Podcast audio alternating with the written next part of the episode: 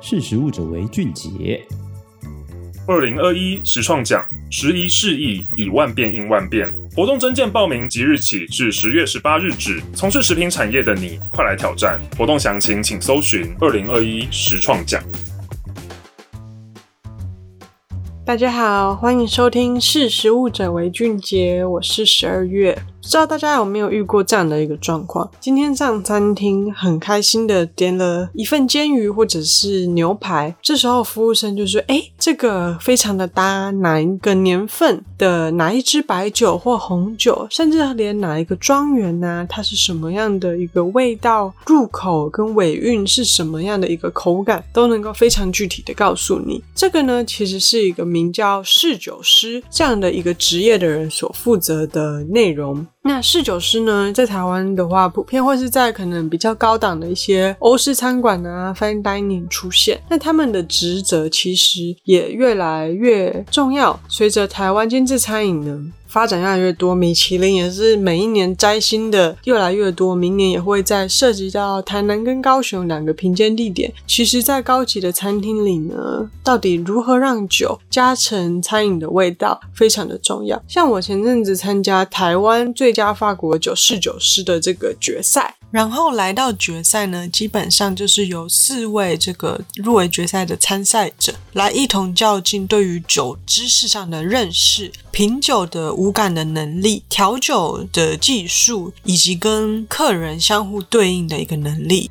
那今天就想要跟大家来分享侍酒师这个职业到底需要什么本领。那像我参加这个决赛的时候哦，所有的侍酒师他的第一关就是他们会在一个圆桌前，然后这个圆桌就是模拟这个我们的贵客。那这个贵客就说：“哎，我们想要开一瓶什么什么香槟。”而他们这样子点了以后，哦，这个侍酒师立刻就要知道说：“哎，哦，所以您这次点这个香槟，在这里的这个桌上的这个 host 是谁啊？那我这边帮您准备，帮您倒酒。然后这。”之后，随时随地，他们都要开始讲酒的酒种啊、年份，甚至是酒庄的历史、它的品牌，他们通通都要知道。而且随时还可能会遇上这些顾客，也就是当场的评审的一些随机的问题，比如说，哎，那这个酒跟另外一支酒，他们的差别在哪里啊？为什么是搭这个，不是搭那个？所以他们的应变能力都非常的重要。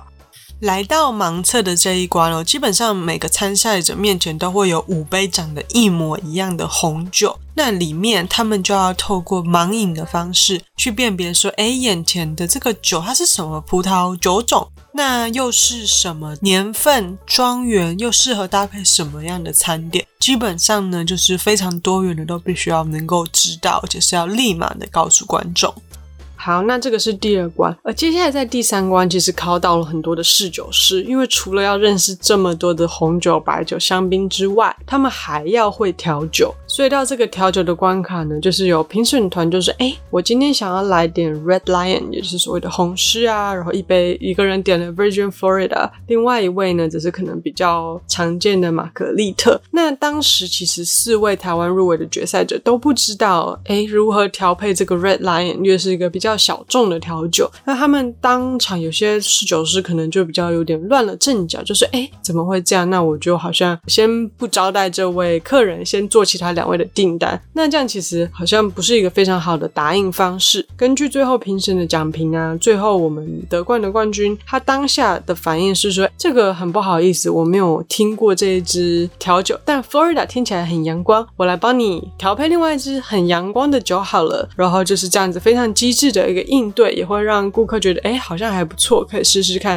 哎，新的事情。那讲了这么多呢，其实基本上侍酒师就是一个要精通知识、技术、五感也要敏锐，甚至还要很会人与人之间互动，一个还蛮多方面发展的职位啦。那在台湾呢，其实侍酒师圈子还蛮小的。大概只有二十多人，那这个数字也不是一个有具体的统计，是我去问了这个圈子内的人呐、还有这个主办单位说，大概每年报名这个比赛的数量这样子。那虽然目前呢只有二十多位，但是他每年都还是有稳定的在成长，也越来越被这个 fine dining 的大家注意到，所以呢，未来台湾的侍酒师能够多么的呃蓬勃发展，其实非常的令人期待。那这次决赛中夺冠的陈冠伟呢，还有得第二名的邱焕元两位，也会在年底代表台湾参加亚洲的这个法国酒侍酒总决赛，这真的很令人期待哦。那今天就分享到这边啦。下次大家如果有去比较有侍酒师的餐厅的话，也可以多跟他们聊聊他们的经历以及他们是怎么认识这么多酒的吧。好，谢谢大家，我们再见。